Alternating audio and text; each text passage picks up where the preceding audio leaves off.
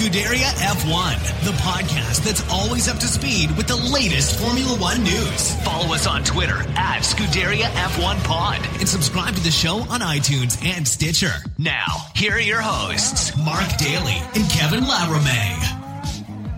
Good day, good night, and welcome to Scuderia F1, the podcast that is always up to speed with Formula One. I'm Kevin Laramee with Mark Daly. As always, how have you been, Mark, since last week? I'm doing great as always. Uh, thank you, Kevin. And I'm doing even better tonight because uh, this is a race weekend. Formula One is back this week. And not only that, it's in uh, Azerbaijan, it's in Baku. And I never thought I would say this a couple of years ago because I never knew what to expect. But I'm really looking forward to this race because stuff happens. There's always drama. There's always drama. Baku always shakes things up. Are we going to see maybe a, a, finally a different result in 2019 in Formula One than a 1 2 for the Mercs? Probably, hopefully, something's got to give at Baku, and that's what I like. It, it's like two cars going down a straightaway and knowing that the turn that is coming, the close to 90 degree turns, you cannot do it side by side. So who's going to give? It's almost a game of chicken. There's, there's something about this Baku track that I like too. Yeah, you know, two years ago when they had the very first race there, that was the uh, well. Let's just face it. First of all, we know at some point somebody's going to drive into the wall, so there's going to be a safety car, and that's uh, exactly what happened in the first running of this race two years ago, and that's what uh, sort of kicked off that incident when Vettel decided to to pull out and smash his car into to Lewis Hamilton's car when they were uh, behind the uh, the safety car, and then last year we had the unforgettable moment of the two Red Bulls crashing into each other at uh, turn one, and we've seen the Force Indias take each other out, and Romain Grosjean crash into the wall doing absolutely nothing while dr- driving slowly behind the safety car. So, you know, there's going to be something interesting happened this weekend, and it's going to be something that you completely did not expect. So I'm just wondering this weekend, uh, as I sit down with my popcorn, if I could uh, use that meme, uh, what uh, what interesting and bizarre circumstance is going to unfold. But uh, at any rate, I mean, it, it is Formula One, and this uh, tends to be an exciting race. So really looking forward to it.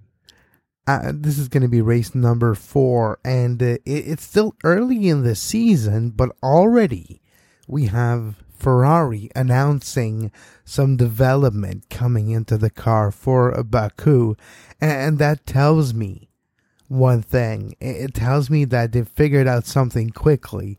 They were able to produce it and to get it to the car and the team and to Baku inside of two months that it's impressive, but it tells me that they figured out something once they started racing in Australia. Be like, okay, look, the Mercs are doing this. Okay, that's what we need to do. Let's get to work. Well, you know, it's it's kind of a little bit mind blowing in in one thing that you say there that we're already into the fourth race of the season. I mean, it doesn't really feel like that long ago that we were just hitting the streets of Melbourne for the very first race of the year. But this, I think, is a very, very important weekend for Ferrari because they have underperformed and, and disappointed uh, so far this season. They just didn't have the pace in Australia. They had the uh, unfortunate circumstances of uh, both uh, drivers in, uh, in, in Bahrain. Uh, Vettel had the, the, the moment when he spun out, and of course his wing coming off, and then Charles Leclerc having the, the mechanical problem. And then two weeks ago in China, they just didn't have the pace again to keep up with the with the Mercs around the Shanghai International Circuit. So th- this is, I, I, think, even though there are still 18 races to go, including this one, that um, I think it's more of a statement weekend for Ferrari. I, I think they need to get a bit of momentum back because they looked so good and they were so promising in, in winter st- uh, testing that they seemed to be the car to beat. That everybody was saying that they're at least half a second quicker than everyone else. But when it came to actual racing and the uh, the, the winter championship as it's called uh, preseason testing was was over that when it actually started to count they just weren't able to deliver that that race pace and there was questions behind the reliability. So i think they need this uh, for for their own confidence uh, if anything else. No yeah no i agree. And to to set the tone for the rest of the season right? Four races already which is a fifth of the season, a bit less, but it's not a sixth yet. So it's it's a fifth of the season almost already. And clearly, even though it might have not have looked as bad, it's it's a clear domination through and through for uh, the two Mercedes cars. So you do need to change the momentum aspect, even though it's Formula One. It's not a sport where momentum of a certain race, depending of which race follows each other, you cannot necessarily carry over that momentum. But Mer- Mercs have carried the momentum so far in 2019. So for Ferrari, if you do set the tone, if you do maybe get the pole, and I think that would send a message. I think that's the objective for Saturday, right? Get the pole, make yeah. a statement saying you're back, you're quick, and we're actually going to have battles on the streets of Baku on Sunday. Well, yeah, you're you're exactly correct, Kevin, and I think we really need to see Bahrain Ferrari show up and not Australia and China Ferrari yeah. uh, show yeah, up because true. what when, when they were in the desert, I mean, they were miles ahead, and, and even in the race, they had the, the the pace to get out front of the Mercs and stay there. And if it, it wasn't for the, uh, the, the problems that they had, uh, some self-inflicted. Well, I guess they were both self-inflicted, one by a driver and one by the uh, just the mechanical uh, issues in the, the the back of Leclerc's car. So they were obvious the, the the the, best and fastest car on that uh, that time. So whether or not they can uh, do that again, because I mean Baku is an interesting circuit because it is for uh, a street circuit, it's not really compact. I mean, it's the complete opposite of Monaco. Oh yeah, which, no, it's it's yeah. vast for a yes. street circuit. Yeah. Yeah, absolutely. Vast is a is a really great uh, way to describe it. I mean, it does have its tight and twisty and uh, and, and uh, really narrow technical parts uh, to the circuit, but then you've got that front straightaway that kind of dog legs about uh, halfway or two thirds of the way down, which is what, what is it? Something like three kilometers long or something. I think it's the longest uh, yes. straightaway on the on the calendar in the entire year. I think it's two point so, nine. It's not to be pedantic, yeah. but if I'm not mistaken, it, it is the longest straightaway it's not like 100% straight. There's a bit of an angle to it, but it is the longest straightaway. Like this, this circuit has two parts that are like extremely long altogether.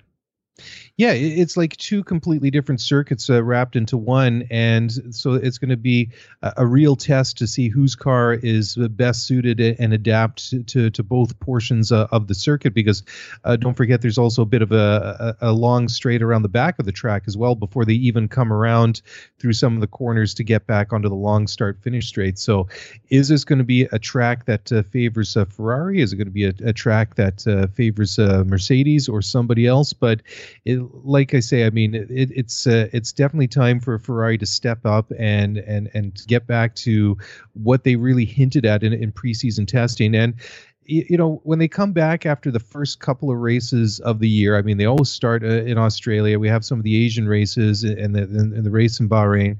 And when they come back towards europe is when we tend to see the first round of upgrades and improvements uh, go into the back uh, well not just into the back of the car but also uh, aero upgrades go onto the cars as well. So it is uh, definitely going to be interesting to see how the uh, the changes that Ferrari are going to introduce are going to make a difference, uh, if at all. Because uh, Sebastian Vettel says that uh, they're really in a, a pivotal and key part of the season already. I mean, it uh, seems kind of insane to say that. I mean, we're, we're barely a month into the new year, but uh, Sebastian is saying that over the next couple of weeks are going to be extremely vital to what Ferrari do and how they develop the the, the car this year. So they're really going to have to make some de- uh, decisions based on what's happened over the uh, the course of the first couple of races and then this weekend in Baku, and they're going to have to make some uh, tough decisions on how they're going to develop the car for the, the the rest of the year. And well, I mean, if they get it wrong, I mean, yeah. You can't dial it back because once you're trying to catch up, I mean, they're already trying to catch up to Mercedes, but if they make the wrong decisions on how they're going to develop and evolve this car, the SF90 over the next several months before they stop and start concentrating on next year's car, eh, you know, you it's it's crucial. It's really really crucial. Well, if, if they don't get the development right, which we have no idea right now, we're speculating but a Red Bull might be able to catch him by the end of the season, like we've seen in the last two years. So um, there, there's that possibility. And I think Baku is the first indication of the development and which way it's going. Is it going the right way, the quicker way, the most reliable way, or is it creating more problems? And it doesn't happen often in Formula One because it's the cream of the crop, the best of the best, the engineers, the mechanics, the designers of the cars. It's the best of every job. So you don't see it often, but lately we have seen teams getting it wrong and some teams, it's been years now that they're stuck in a rut because they've got it wrong. So you actually never know, but I'm not necessarily worried at all for Ferrari, I have to say. And then, yes, I was referring to Williams, by the way, and McLaren. But for Ferrari, all indication points to successful upgrades and maybe that gap shortened a bit by the end of the weekend. Yeah, definitely. And, uh, it, I was going to run this by you, Kevin, and I was just looking at the the, the drivers' championship. Uh, of course, we have uh, Lewis Hamilton on top with 68 points, just uh, six points uh, ahead of his teammate Valtteri Bottas with 62. Uh, Verstappen is third for Red Bull with 39 points, and Sebastian Vettel is uh, currently fourth in the World Championship with 37 points. So, I mean, Seb hasn't had the best start of the season but I, I, think apart from the moment that he had in in Bahrain, uh, and of course he has been a little bit fortunate of um, the, the, the benefit of uh, being on the right side of some team orders. Of course, in uh, in Australia he just uh, could, had no pace in the car there, and uh, Charles Leclerc was faster, but team orders uh, held that that track position with Sebastian in front and and Charles and but behind him. They ended up finishing fourth and fifth that race.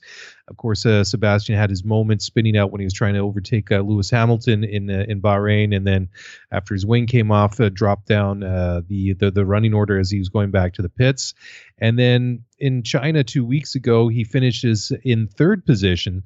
But again, uh, Sebastian a beneficiary again to a certain degree of uh, of team orders, but I think that even though it wasn't really a glamorous, flashy kind of finish, I think China was probably his best race of the season so far. I mean, at, at least what he, he did in the car was good. He didn't have any moments uh, like he had in in uh, in Bahrain the, the, the previous race weekend, and uh, he just uh, did what he needed to do. So Sebastian is saying that you know he's in good form and uh, he's got no plans to uh, to to retire. He's uh, insisting at the top of his game, which I think is interesting when he says that he is at the top of his game and uh, he, uh, he he's planning to stay in the uh, the, the sport. So I, I wonder where those uh, suggestions came from, but he's going to have to, I, I, think, really start to get onto a, a roll. And of course, to do that, I mean, he's going to need the car to um, to really uh, get him the uh, results that he needs because I mean he's only 21 points behind Lewis Hamilton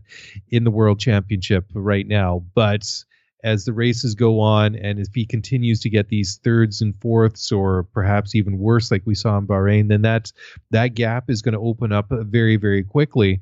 And we're going to know I would think within the next month or so is this a, a legitimate uh, challenge uh, by Ferrari for the world championship and their drivers, or is it going to be uh, Lewis Hamilton and Valtteri Bottas slowly eking away and opening up a, a, lead at the top of the championship, and then basically have the the 2019 version of uh, Formula One that we saw for several years when it was, well, is it going to be Lewis Hamilton going to win or is it going to be Nico Rosberg's this uh, turn this season? So time will tell, but certainly Ferrari need to step it up and they need to get it done and get it uh, sorted out really, really quickly.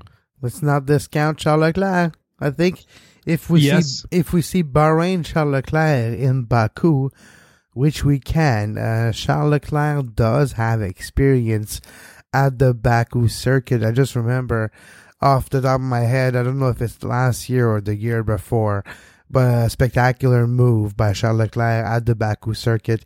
And I remember him talking in interviews how it's one of his favorite circuit to, to drive on. So Charles Leclerc in a upgraded Ferrari, hmm, could he be the one to get the pole? And could that continue to, I don't want to say change the amount of confidence Sebastian Vettel has, but I think I think Leclerc needs it. Because I think his confidence is not that it's dwindling when you know you're you're being told to stay back, you're being told to let the guy pass. Your car's breaking down when you clearly have the shot to get your first win in your Formula 1 career. So, you know, reality and Formula 1 life is is coming at you real quick and it's it's real. So, uh, a win could maybe help you go back into the mode of the confidence and the growth of that confidence. Absolutely, Kevin. And we'll talk a little bit more about that after we take a quick break here on the Overtime Media Network. And we'll be back in just a moment. Passion, drive, and patience. The formula for winning championships is also what keeps your ride or die alive. eBay Motors has everything you need to maintain your vehicle and level it up to peak performance superchargers, roof racks, exhaust kits, LED headlights, and more. Whether you're into speed, power, or style, eBay Motors has you covered. With over 122 million parts for your number one ride or die, you'll always find exactly what you're looking for. And with eBay Guaranteed Fit, your part is guaranteed to fit your ride every time or your money back. Because with eBay Motors, you're burning rubber, not cash.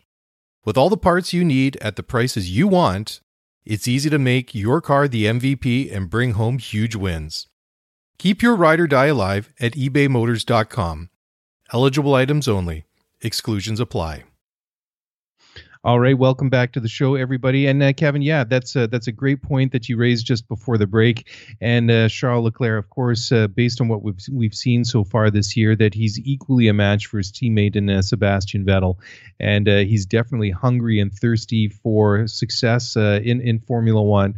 And he's proved that already that if he figures he's got a way around Sebastian Vettel, and even if he's told to to hold still, he's going to take that opportunity because that's exactly what he did in, in Bahrain and the other two races. He's been uh, he's been a good boy and uh, done what he's been told and just uh, held station uh, behind his teammate. But yeah, that that's a, a twist that maybe a, a, lot of us were wondering we're gonna ha- was going to unfold this year.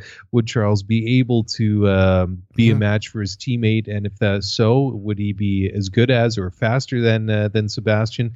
And if he was faster than him, would he be fast enough to uh, to to stay up with um, uh, the the two Mercedes cars? So, if they can get him that car again the, this weekend in Baku, it would be great to see a three way fight because yeah. I, I, thought that was one of the most enjoyable things about uh, the Grand Prix in uh, uh, sorry in Bahrain a couple of uh, weeks ago mm-hmm. was just the fact that it was for the first time I think we we really saw both the Mercs and the Ferraris mixing it up all afternoon long, and uh, and for me that's something that I've always wanted to see over the years as as Ferrari has closed the gap and become more of a regular uh, challenger and competitor to Mercedes. Was oh boy, this weekend I'd really love to see Sebastian and and Lewis Hamilton uh, going at it and uh, and it just seemed like those moments were too far and, and few between. So I'm hoping that uh, that that we saw in the desert uh, was uh, going to be the new normal rather yeah. than just fleeting glance, right? Hopefully it is.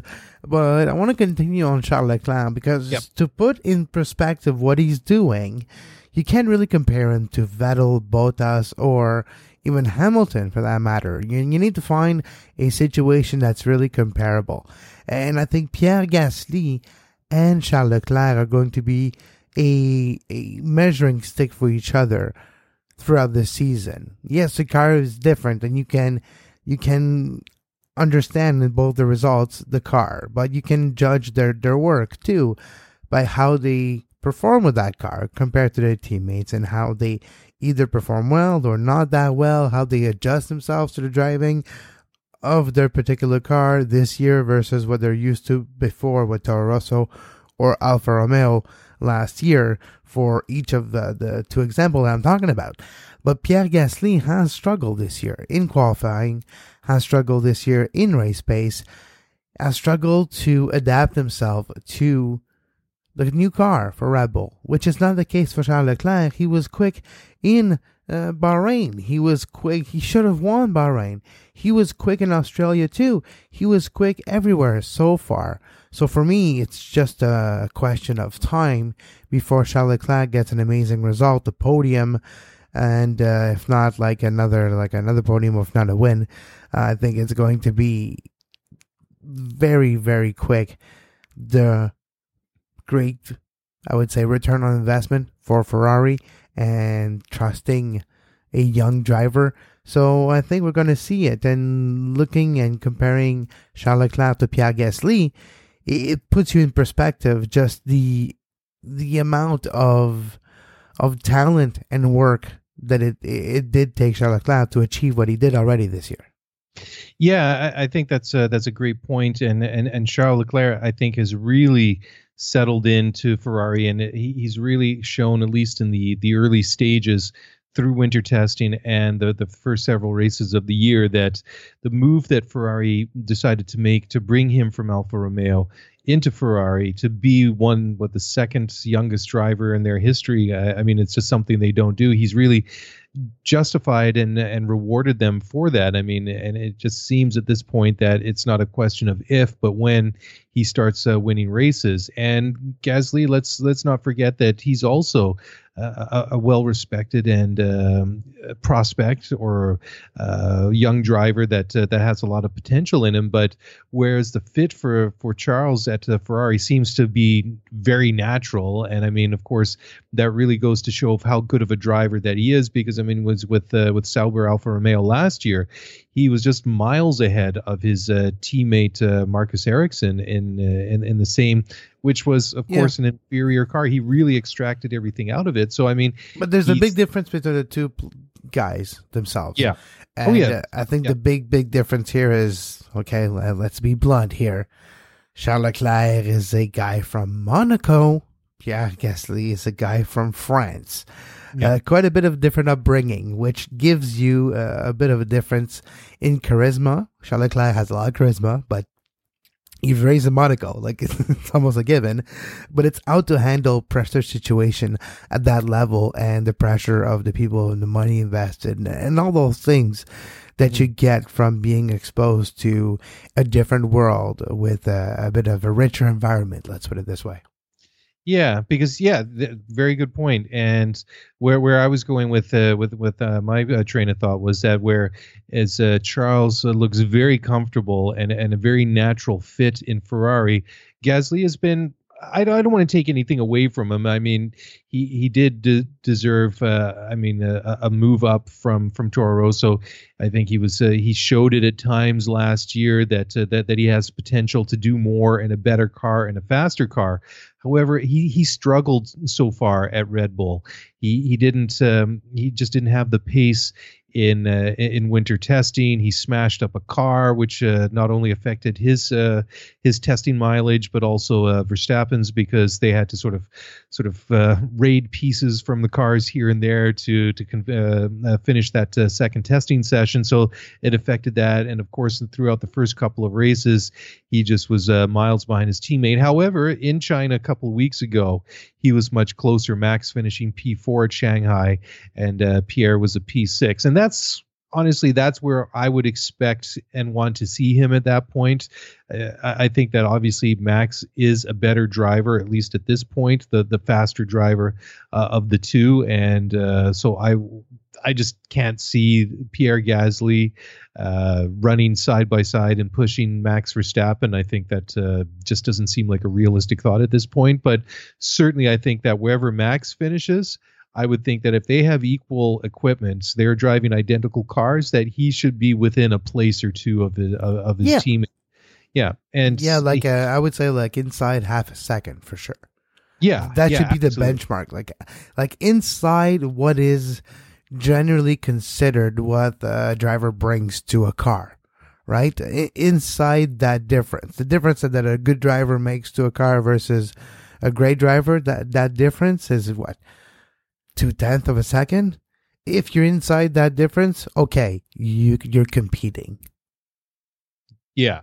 Absolutely, and and if you look at what Max Verstappen has done too, I mean, he's just fast. I mean, we we saw it uh, right almost from from from the get go. Like uh, he really showed well when he was with uh, Toro Rosso, and then of course jumping into the Red Bull, he rin- wins his very first race in uh, in Spain at the Spanish Grand Prix a couple of years back, and he hasn't looked back. I mean, of course, the the, the wins have sometimes been spread out, but of course, uh, Red Bull has been the best of the rest. They've um, had to sort of pick up the pieces and kind of the the leftovers in uh, in situations where Ferrari or Mercedes haven't been able to to take advantage uh, of things. And well, maybe not even that. I mean, go back to uh, Mexico last year where they just flat out outperformed uh, both the, the, the Mercs and the Ferraris. So uh, Max, we know what uh, what he can bring to the table. We know he's fast and uh, he's uh, one of the top drivers in, in, Formula One. So getting anywhere close to to his lap times would uh, would be a, a, real feat. And and Christian Horner has even said that he thinks that um, if, if Gasly is going to have more success driving for for the big team, uh, he's going to have to change his his driving style to suit the the RB15 uh, a little bit more. But you know, just uh, talking a little bit more about Red Bull now. Uh, you you uh, started off the show there talking about how Ferrari is bringing upgrades to uh, Baku, and well, Red Bull they're doing the same thing. At least Honda is bringing upgraded engines uh, for both uh, Red Bull and uh, Toro Rosso. So it, uh, it it's a, a, spec two, and it improve. they they say it, it, offers improved durability in life and, and better reliability, and also a slight boost in, in, performance. So, but we'll you know, just, Mark, for me, I was talking earlier in this show how Ferrari, I'm not worried about their their upgrades, but yep. that's the interesting part here. The first upgrade in the Honda Red Bull partnership. We've seen a Toro Rosso upgrade last year, but it wasn't the same. We've heard Christian Horner and the people from Honda talk about how they really work together and in close proximity in the design of the car, design of the power the drivetrain and the MGU-K and the size and the positioning and the design to to facilitate performance for the car. And uh, when you bring upgrades from Honda and from Red Bull, it's the working relationship. Upgrades are, are testing that relationship because the upgrades are sometimes more done by one of the two sides. And then you, you put them together and you try to, to make it work to the best possibility. What I'm saying here is it's a test. It's an early test in the relationship of Red Bull and Honda. And it's going to be another indication to see if they're on the right track for Honda to be successful and contend again for wins quickly with Red Bull, a, a good partner, a big, big budget team. So I think this race will give us an idea of how this partnership could evolve or continue to, to grow this year and will give us maybe even a timeline if the first upgrade and Red Bull have slashed a second and they're just below, just literally behind Ferrari and the Mercs, well, job done, mission accomplished. Next upgrade, heck, you might be as quick. But if not, it might just be a re- realization that, okay, we might still be far away and still need to work really hard to shave off that second until the mid-season point. Yeah, and one of the big things, uh, the the big differences between Red Bull and Honda compared to say McLaren and Honda, is just the synergy and the good close working relationship that uh, that the two seem to have. In when Honda was uh, supplying McLaren for you know a couple of years ago, I mean it was a, a disaster. It was basically engine car, put them together, okay, it doesn't really work as uh, as everybody was hoping. Of course, the, the the engine was not reliable all the time, and it didn't deliver the power. But the big difference is, like you say, Kevin, the what what they're doing with Honda, what they're doing with Red Bull is they're very much partners, and they're not just manufacturing a car and an engine and and and and putting them together they're designing a unit. They're integrating the engine into the chassis and they're they're designing around it and it's giving them more flexibility to do things. And i think that that's really helped what uh, red bull has achieved so far this year because that was going to be the benchmark right from the very beginning or the big question i should say is where is red bull going to be this year? Are they going to be the same as they were with the Renault engines that they've had for the uh, the, the past number of years?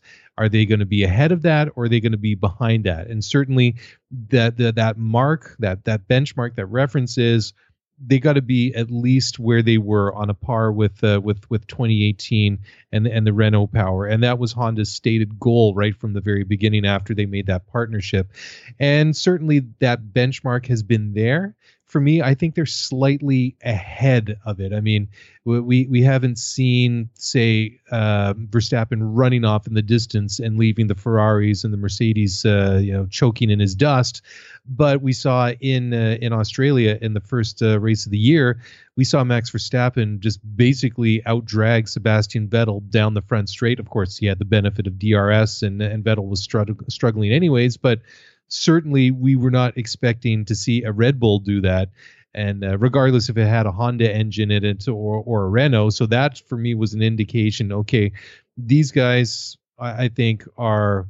Uh, at least a little bit of head when they had the the the, the Renault power, and it, it's just kind of funny to see how close you know they they work with Red Bull compared to uh, you know uh, Honda and McLaren how they were working and just um, you know how dysfunctional that relationship was. But yeah, it, it's uh, it, it, certainly is interesting to see how that uh, that whole situation is involved. Uh, unvol- sorry, evolving and uh, unfolding in front of our eyes. Yeah, well, I think it's interesting though, Kevin. Just uh, I, I think what they're they're saying is that it, it's the uh, the the uh, the upgrades to the Honda engine right now are more on the reliability on the mechanical side, and they're they're being very modest and conservative in uh, saying what they, they they might expect in terms of performance. Well, I think it's what they have been doing since the partnership with Honda is damper expectations from the Red Bull fans because uh, you never heard Horner or anyone else from Red Bull say we're going to win in 2019 like X amount of races, right? So that being the case, they know there's going to be a learning curve and there's going to be a growing curve. And by mid season, according to Max Verstappen, they can be contenders in races. And by this point, the championship will be difficult. But if you do get to win every race or at least battle for it, you learn, you put yourself in a situation, and you actually get to know that next year we're going to fight for a championship. So I think that's where Red Bull will hope to be by the end of this year is to mid-season start to contend and by the end of the year have a few wins behind your uh, uh, few wins uh, uh in your belt to learn and take that experience to the next season. Yeah, and we'll talk a little bit more about that in just a moment as we take another break here on the Overtime Media Network. Uh, don't go away. We will be right back here on Scuderia F1. All right, uh, welcome back to the show. And uh, Kevin, yeah, uh, what we were just talking about uh, b- before the break, just with the, the Honda and the Red Bull situation, and just about how maybe they may be in a position to make a run of the World Championship next year and maybe targeting wins this year. It, it's very interesting when you hear some of the things that are being said in uh, in, in the media this week by uh, Max Verstappen and uh, and Christian Horner. Max is saying that you know he's targeting wins later this year, and Honda was even saying a couple of weeks ago that they think it's possible that they could be challenging for for wins sometime mid-season. Whereas uh, Christian Horner, he's sort of tempering those uh, expectations a, a little bit, saying that they they haven't set any goals uh, or any targets for the number of races that they want to to, to win in, in 2019.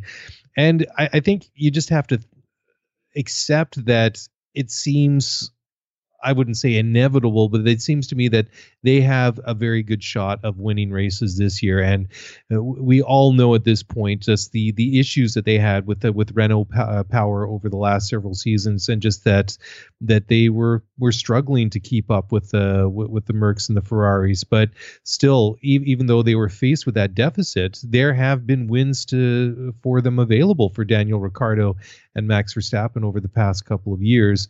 And uh, I, I, just find it, it, it's different. You have the cool head of uh, of Christian Horner on one side saying, "Oh, you know, we're uh, you know we're not really targeting any set number. And and max being well i guess max in in the car is pretty much the same as max out of the car and he's just going to go for it.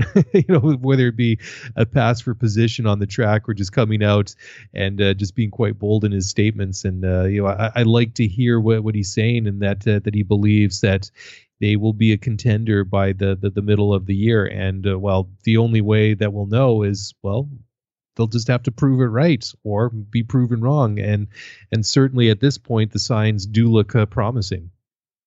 They do look promising uh, and more promising than a lot of the others team so far this year. Uh, i alluded to it earlier but williams mark is uh is not progressing and i think regressing is even not giving it it fair justice yeah, they need to to, to work according to uh, motorsport.com. Williams needs to develop at double or triple the speed of everybody else because they're so far behind.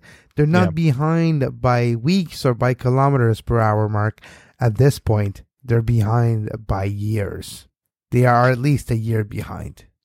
Well, you know, Kevin, I mean, the, the fact of the matter is that y- you take a Mercedes or a Ferrari or a Racing Point or whoever, you take that car to Barcelona in February, and then you take that same car back to Barcelona at the end of the year, and that car is going to be a couple of seconds a lap quicker. I mean, that's just the way that Formula One is, and that's how the things evolve in these cars as they develop them throughout the season, they just get they get quicker, and th- and that's just the way it is.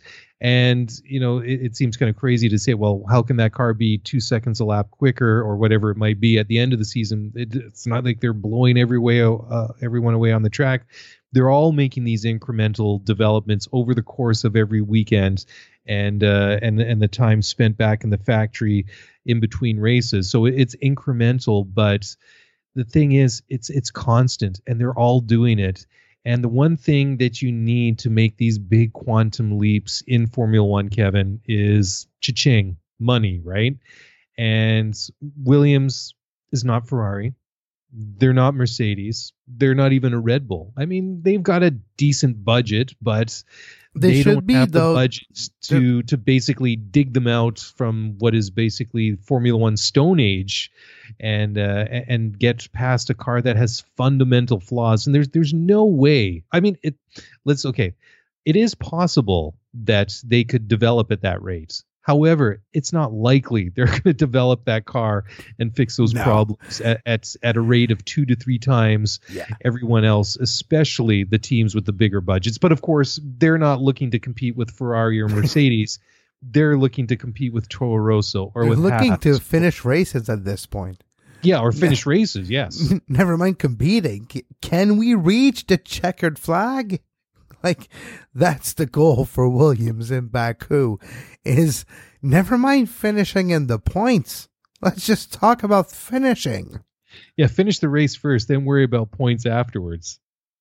Yeah, no, it's almost like a joke at this point, and it feels bad to say this because when you look at the, the money aspect in Formula One, the biggest budget, okay, the, there's more bigger teams than there used to be. And if you don't invest more proportionally according to your your rivals, you're gonna go down the pecking order. But like McLaren, Renault, you have Ferrari, Red Bull, and Mercedes. For sure, those five teams are way bigger in the budget than mm-hmm. Williams. But after that, Racing Point, Alfa Romeo, Haas, and Williams. Should Williams really be the worst of those four teams I just mentioned? Hmm, no. It should be higher with the amount of money, experience, infrastructure they have. They should not be below Alfa Romeo and below a team like even Haas or even a team uh, like Racing Point. No, they, they they shouldn't, Kevin. And and that's the shocking thing about it is that not only are they they where they are, but I mean they've gone there relatively quickly.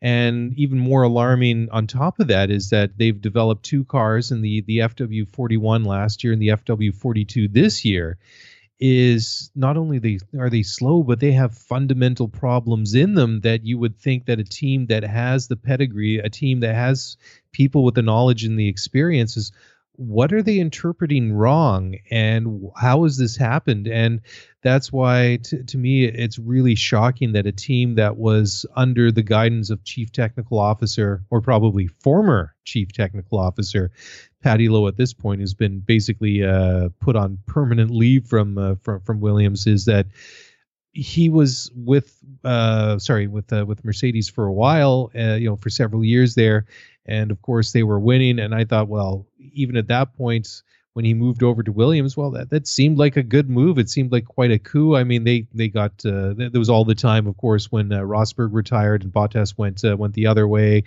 But uh, the, the the point is that you thought a guy that was coming from a key role in a team like uh, Mercedes would be able to do something uh, with Williams, and I was thought if anything they might go up the pecking order a little bit. I thought maybe they might be able to challenge the Red Bulls because I mean it's only a couple of years since they were like fourth in the world championship, but they've dropped like a stone through the order and they've just completely lost the plot in doing so. I mean, and you you mentioned McLaren as well just now, Kevin.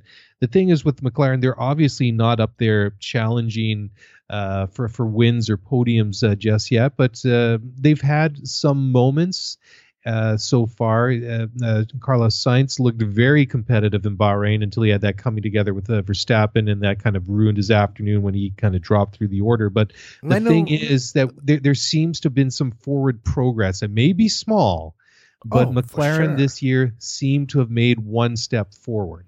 Oh, even just even the last two years, Mark, as bad as McLaren is compared to where we thought they should be, they Yeah. were never, never they were never Williams. Like we've we've watched Drive to Survive together, Yep. and uh, the amount of time like actually McLaren was in the top ten and in the points before something happens was like half the races last year. So you know McLaren was actually doing a lot better comparison to to to Williams this year. Oh yeah, I Like mean Williams it's is two seconds back. Yeah. So we imagine they're two seconds back. Kubica is slower than his teammate by the exact margin that a top driver usually brings to a car. So Yep. Kubica is doing nothing this year, and I feel bad for him. It's too bad for too bad to say it, but I don't think he can do it. You know that was a question, and we maybe maybe it's mean for me to say it. Tell the guy who had a dream to come back to race in Formula One, even though he had injuries that might impede his progress in motorsport. And uh, turns out that uh, maybe it has nothing to do with the injuries. But there's a reason why it's a young man's sports. It's yes. it's a lot easier to go 300 kilometers an hour on l'Eau Rouge and know that your car is going to stick than to do the same when you're 30 something years old and you have kids waiting for you at home. That's a very good point. But just to, to add on what you were saying about uh, Robert Kubica as well, you, you know that there's something going on when the guy says that the highlight of his race is when he spun out on the warm up on the formation lap, and uh, that that just uh, again just uh, goes to show I think some of the problems that that he's having with the car, and you know maybe he's just having problems uh, as a driver as well, but. Also, just uh, going back to McLaren, Carlos Sainz says that he's uh, really fired up that uh, the incoming managing uh, director Andreas Seidl has uh, made a, a really good impression, and he's really impatient to start working at the Formula One team. And uh, they recruited him away from the Porsche LMP1 program, and uh, so he's going to be uh, the the guy that uh, they hope is going to really um, help bring McLaren back to, to where they want to go. And I mean, he's he's had a very successful uh, career uh, around motorsports, and uh, again, like James Key, who they managed to get away from from Toro Rosso, and had to to, to wait some time. They they've been able to try and re- get some key people in there. But it's not as been as simple as say giving your two weeks notice at your current employer, uh, be that uh, Porsche or Toro Rosso, and then you know starting to work for uh, uh, for for McLaren it's a little bit more complicated uh, than that, than that at the top, but they're they're starting to make some I think some some some progress. I mean, they certainly have some good people there, and compared to uh, say some of the other teams that they're competing with right now, they do have the financial and technical know-how and and uh, resources available to to really make a difference. So you ha- you have a guy like sporting director uh, Gil de Ferran uh, looking at that side, the racing uh, side of it. And I mean, Gil is a legend from, from Indy cars. Uh, I mean, he's he's he's a racer. He oh. gets it. He understands it. And then you have Zak Brown, and you know I got a lot of respect for Zak. I mean, I think that he's come into a, a very difficult uh, situation, a, a place that was ruled by Ron Dennis and maybe was the the microcosm compared to Bernie Ecclestone and the Formula macrocosm, right? I mean, he was yeah. there for decades and ran it the way that he wanted. So I mean, we know that being the man to replace the man is a tough job to. to oh yeah, I mean exactly right. And so, uh, being like replacing Ron Dennis for McLaren is basically replacing God. Uh, it's pretty much. It's, it's, it's a big big shoes to fill, and you're talking about big decisions that Zak Brown had to take from the signing of Alonso to the dealing of Alonso with the lack of results coming from McLaren and to even some back end work behind the scenes of rebuying some shares and redistributing and creating a new, uh, a new, uh, very high performance model car and like a lot of things McLaren's been working outside of Formula One too. That is Zak Brown's responsibility. So for me, his work is actually commendable, and uh, doing it so in a very transparent way, I think is uh, I think it was very refreshing. It is very refreshing to see in Formula One the new crop of head of teams that are transparent and uh, seem to be open. Like when someone's transparent, but he's always happy, feel like he's just hiding his his his bad side instead of being transparent. I don't know if you understand what I mean, but mm-hmm. for Zak Brown, he feels like he's genuine in the good times and in the bad times. When it's not going well, he's not going to be the funny guy with the joke because it's not going well. It's so it's normal, and uh, I don't know. It's refreshing to me. Yeah, absolutely. And Kevin, we're just going to take one final break uh, for for the show this week, and then we'll be right back in just one moment. Okay, everybody, welcome back to Scuderia F1 here on the Overtime Media Network. And uh, just to finish off at that uh, thought, Kevin, from the uh, previous segment, uh, yeah, what, what, you were saying about Zak Brown, I, I totally agree on uh, on your thoughts. I mean, he is, I, I think, uh, a, a, guy that is very serious in what he does. I mean, he, he's quite open. I think, uh, you know, he, he's very presentable and, uh, uh you know, fairly forthcoming. I mean, uh, in the in the media when he's uh, interviewed, I mean, you're never going to get the full story or the full answer, but he certainly comes across very well. And under his watch, I mean, there there have been some improvements, but they they've even been admitting this week, McLaren, that is, that they they still know that they have a, a very very long road ahead of them, uh, and that was uh, Gil de Ferran that was uh, saying that. I mean, they're they're they're putting the pieces in place. And that, that's the thing that you have these key roles, and you need these key roles to be filled by good people that uh, that uh, you know have the skills and the uh, the talents to to do these jobs. And then that's what you have to do if you're like a good manager uh, like Zak Brown is get these people in place and then just let them do what you brought them into. And in theory, you know, you should get some positive results out of that. But uh, Formula One can be cruel that way that you may be ah. making uh, so some improvements somewhere, but everyone else around you is improving faster than you are. Mark, you're you're making me think of something, and I think I just found the perfect way to put it as well to Formula One, and I think that's uh, one of the example would be Sebastian Vettel with Ferrari.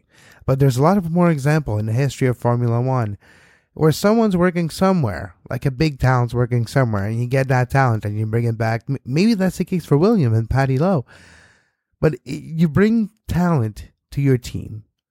But the best thing you can do is make sure you don't impede that talent once he's with your team.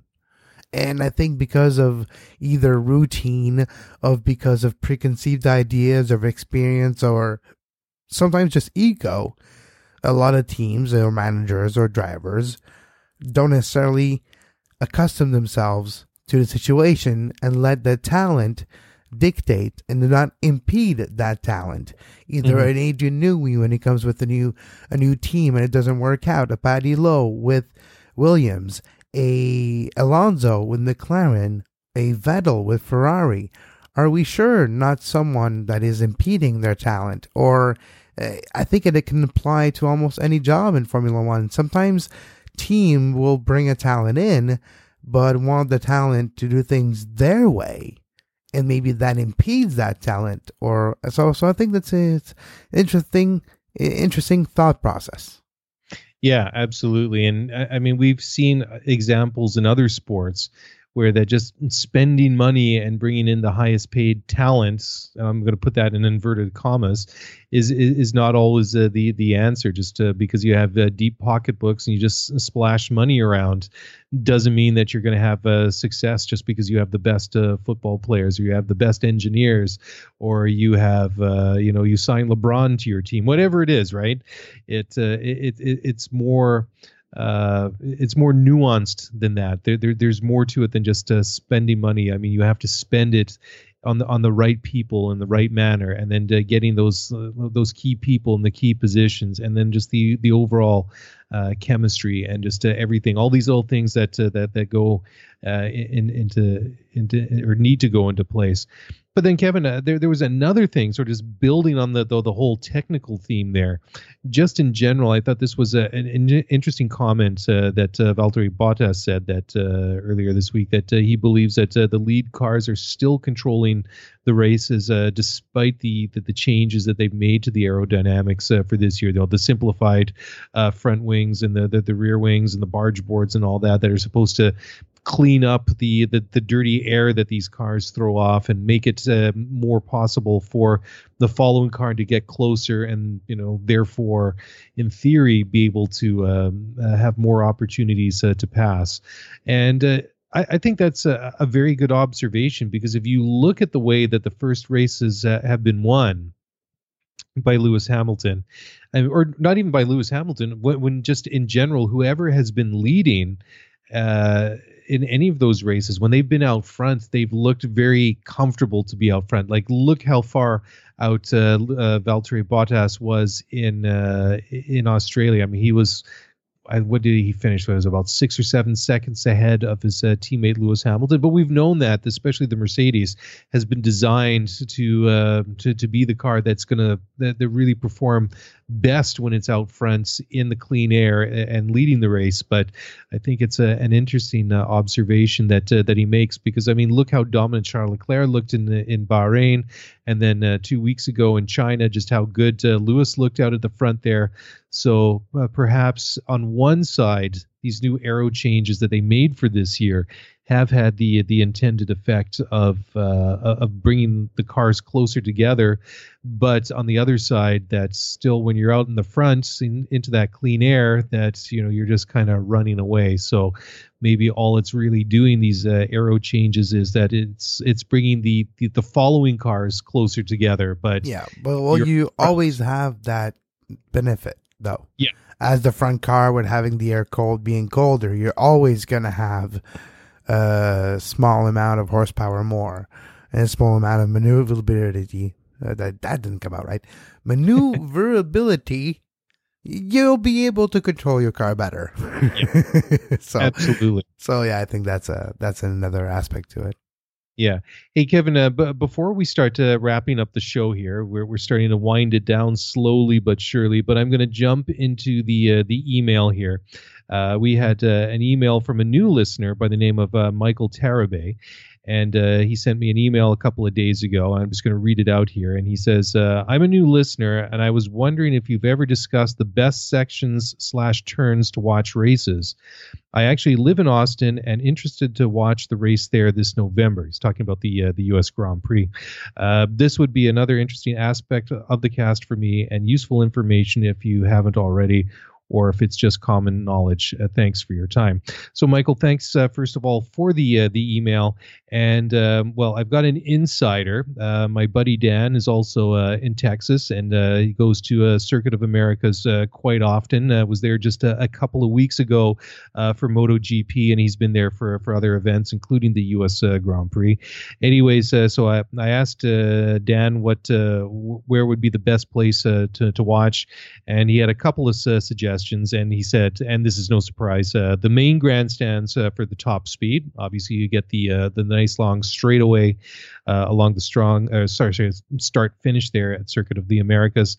He said uh, turn 15 is good for exciting turns, and up at the hillside at turn one because I, I think uh, there in Austin, I think that's quite a unique start to Formula One.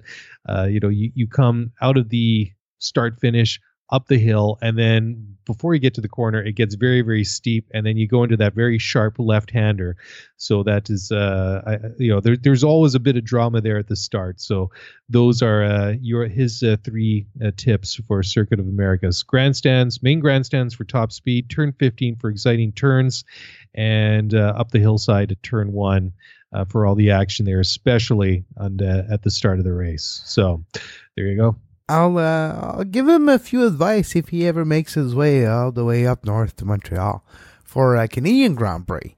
Uh, for me, I've experienced a Grand Prix at a few different spots. Uh, I did the hairpin a few times, and I did the hairpin in a few different series.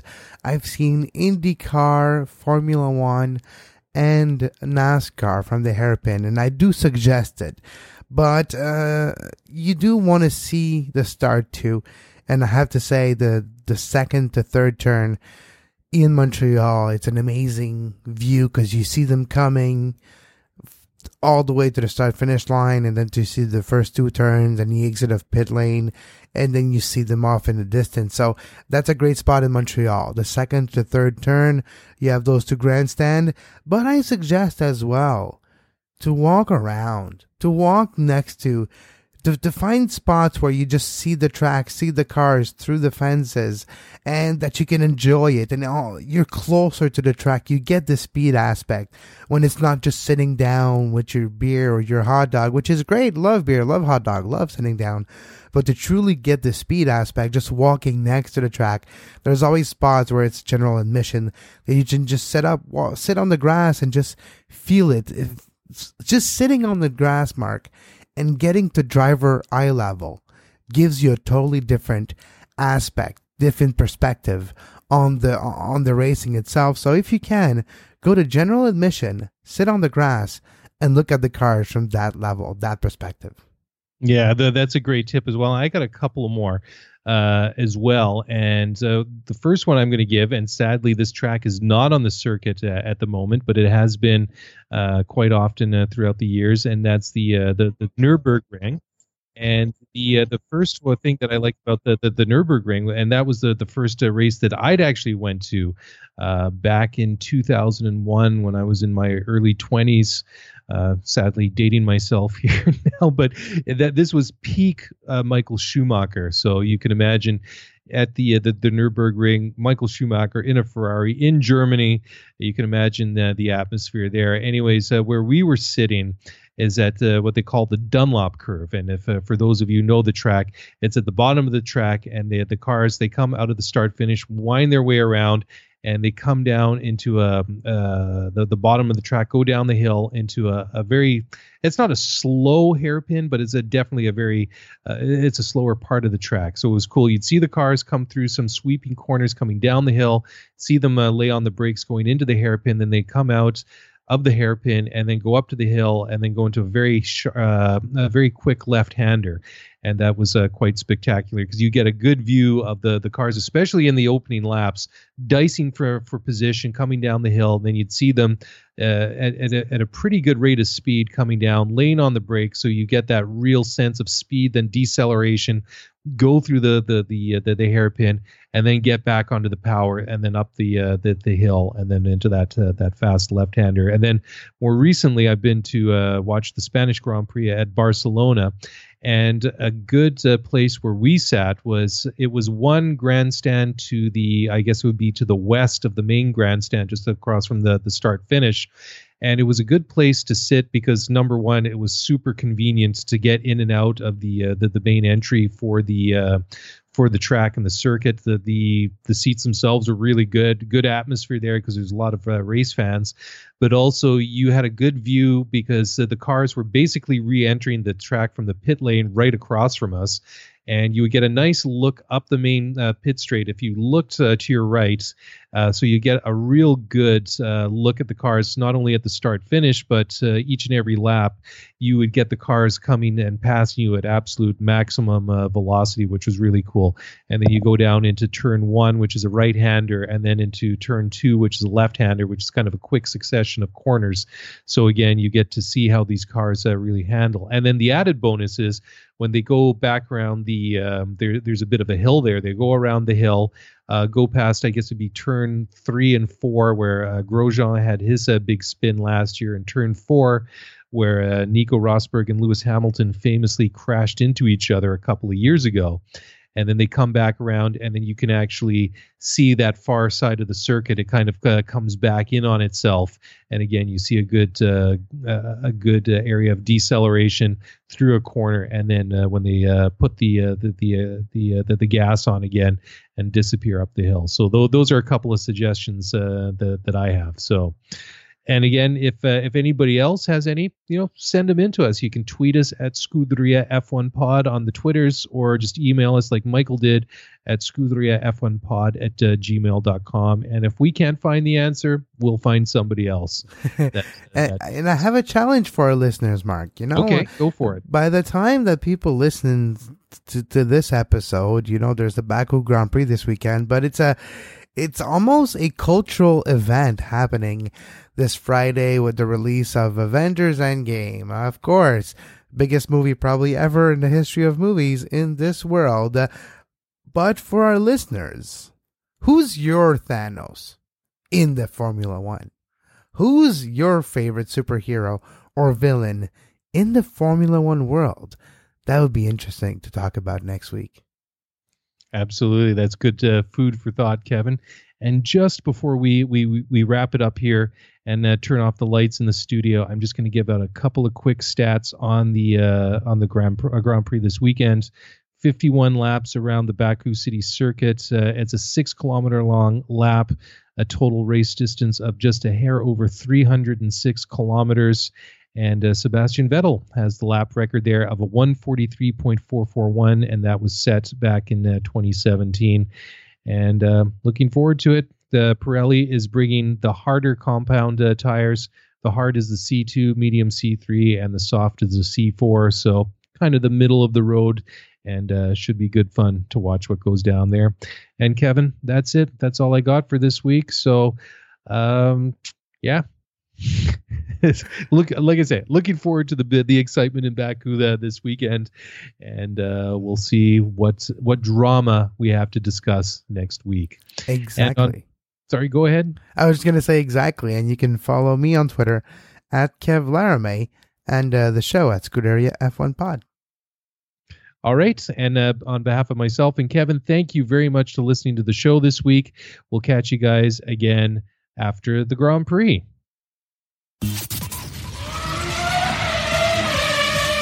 Thanks for listening to the Scuderia F1 podcast. If you want to get the show notes for this episode, then head over to ScuderiaF1pod.com. Want to get in touch with us? Then email us at ScuderiaF1pod at gmail.com.